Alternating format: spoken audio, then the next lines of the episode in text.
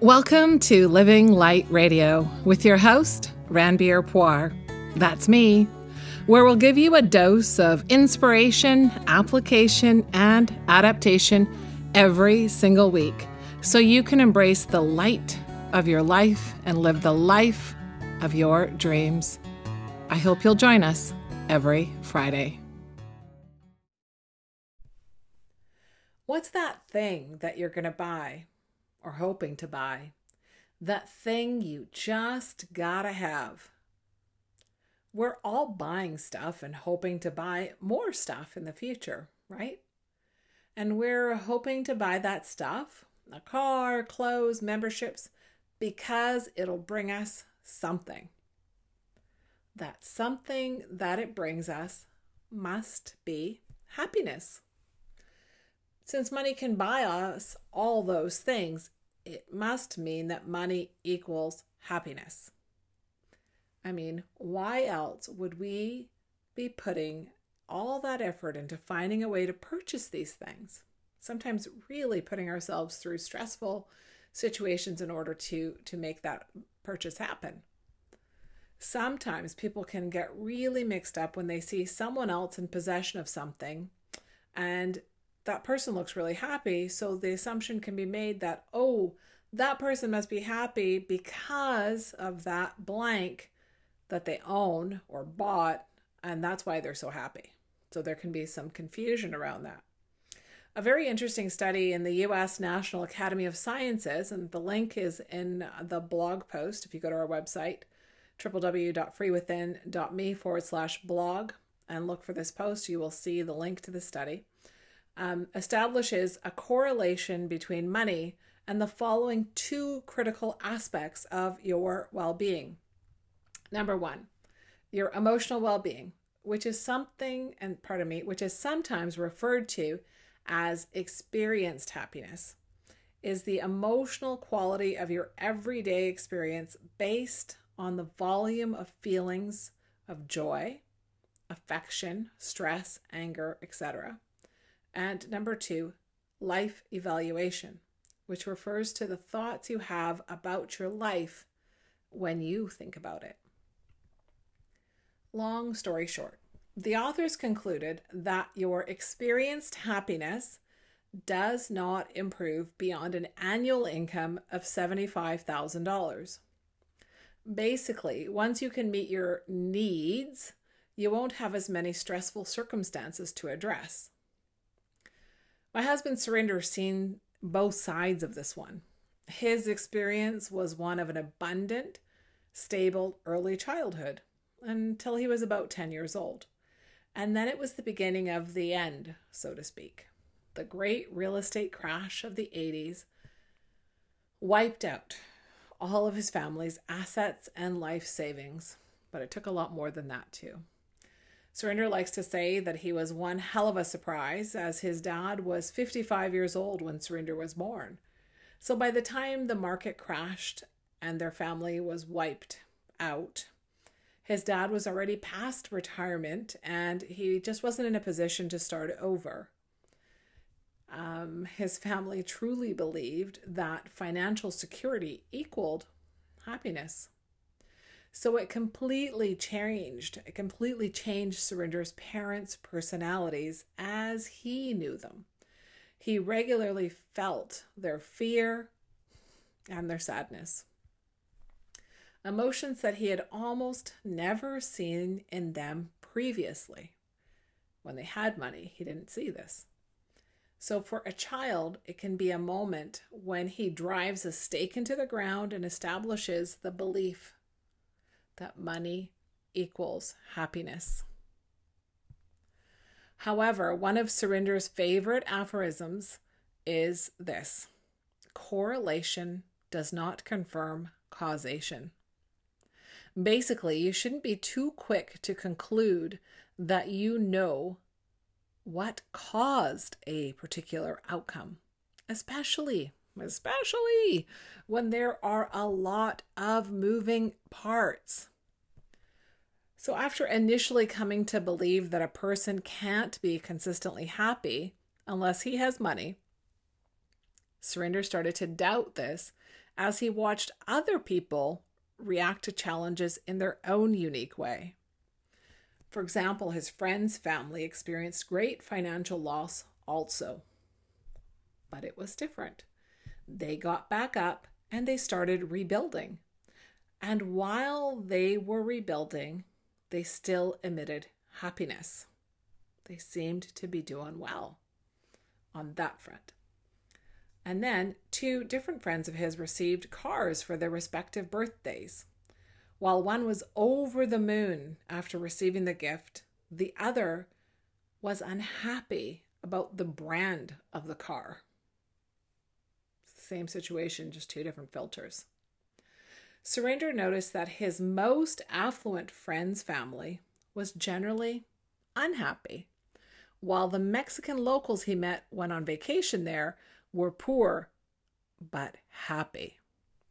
So by the time he finished his first university degree, he had seen enough to realize that the internal programming of a person was the only major influence dictating how generally happy that person was.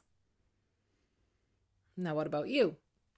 Maybe you can remember your parents seeming happy at a time of a purchase and feeling upset maybe when they were talking about something that they couldn't afford. It's not surprising that most of us in the Western world would absorb the belief that money is one of the primary means to happiness. But hey, correlation does not confirm causation. So, if it's not the money or that Chanel purse, then what is it? Humans are spiritually driven to grow that growth often comes when we set a goal and then go about achieving it. It's possible that the end goal isn't what creates the happy feeling. Is it possible then that the journey, the gradual work toward the goal, is what creates that feeling that stirs your soul? Why do you think so many people, after the initial high, become depressed after achieving a goal. Over the next few weeks, my goal is to give you the means to find happiness more consistently in your life. And there are three focal points that we're going to cover. Today, we're talking about your inner world versus the material world or your perception of what creates happiness. Next week, it's going to be your interaction with humans, love, trust, and faith. And then the week following, we're hoping to cover how you are habitu- how you habitually respond to your circumstances, carving out neural pathways that lead you to the promised land. By the way, when I use the term happy, I mean that place where your thoughts are pleasant due to the buoyant emotions such as joy and gratitude. I'm not talking about the stimulation you feel when you're buying something or post a perfect IG, that feeling comes from a different place. So look at it this way. If you if what you're doing depends upon the reaction or admiration of other people, then it has nothing to do with real happiness unless you're creating an experience for them, right? Like it's a, an experience based thing. But if the other person is impressed by your stuff and it makes you feel good, just remember that feel good is not happiness. So it's simply an ego driven, temporary affirmation of your self. It's temporary. That's why you're, you know, if you get stuck in that pattern of wanting to buy to impress others, you'll cons- consistently keep going because you you need that affirmation over and over and over again, right? Happiness is not something that is deserved or something that has to be earned. It's your natural state. How much happiness you feel in your life is based solely on your habitual responses to life. I hope you can agree that it's clear that every person reacts differently to the exact same experience because your filters are different than my filters your past is different than mine it's it's all comes into play when you're experiencing things from your perspective. So your reaction to something is precisely as unique as you are. Basically, your inner interpretation of the outer experience is totally unique to you. And wouldn't you rather react to life more like Mr. Happy? So, anyway, most people are about as happy as they make their minds up to be. That's Abraham Lincoln. Whereas I think it's from Wayne's World where they call him Abraham Lincoln, and that just makes me laugh all on its own. So, anyway, your inner experience, what's happening inside that brain of yours, is key here. What dictates your inner experience? Well, that be your mind's programming. And what dictates your mind's programming? Well, that would be your habits. And that's what we'd like to help you change here.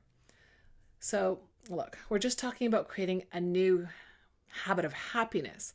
And remember that your current habitual ways of responding to what's happening around you represent your current habits. So let's start the change. Let's start the process of making happy a habit. So, to briefly summarize, number one, happiness is not driven by external conditions and it's not created outside of you. Number two, your consistent happiness depends on the quality of your inner life. So, some tips for this sort of phase one of this transition to the habit of happy. Um, there's a few things here. So, for the next seven days, all you need to do is make some observations. No judgment here, please. Do not judge yourself. The first goal is to become proficient at being aware of your habitual way of responding to life. So, first, start off with social media. When you're on social media, what's the feeling in your gut? So just ask yourself, how do I feel when I'm here on looking at my social media feeds? And really let your gut answer that. Number two, when you're conversing with someone, which comments are negative in nature? So catch yourself when you're having that conversation with other people. Just pay attention to the negative things that are coming out of you, like the comments, okay? Or observations. Number three, when somebody upsets you over the next week, ask yourself is it possible that I could react differently to this particular moment? And, you know, there's an old Sikh tradition that will say, that's how I was raised, and, you know, my parents were Sikh, and they will say, sometimes you need to be, you need to soften in order to strengthen. So sometimes when we are um, in interaction with other people, we can, if we soften, we actually become stronger. So try that out for this week and see if there's a, a way that you could react differently in particular moments of, you know, disarray. And the last one, when you're alone with your thoughts, which thoughts involve a feeling bad about the past and feelings of regret? So pay attention to when you're feeling in that regret uh, or despair over what you've been through um, before today. And just make note of it. It's all only about awareness. You don't need to do anything. And you definitely, definitely, definitely cannot judge yourself during this. It's simply awareness because when you become aware of something, then you can actually create change. But when you're not aware, it's very difficult to change any kind of habits. So that's week one of this series on happiness. Next week, we'll continue on. If you liked today's podcast or if you have any questions or comments, head over to our website, post them there, and please don't forget to share. Happy Friday. Welcome to Living Light Radio with your host, Ranbir Poir. That's me, where we'll give you a dose of inspiration, application, and adaptation every single week so you can embrace the light of your life and live the life of your dreams. I hope you'll join us every Friday.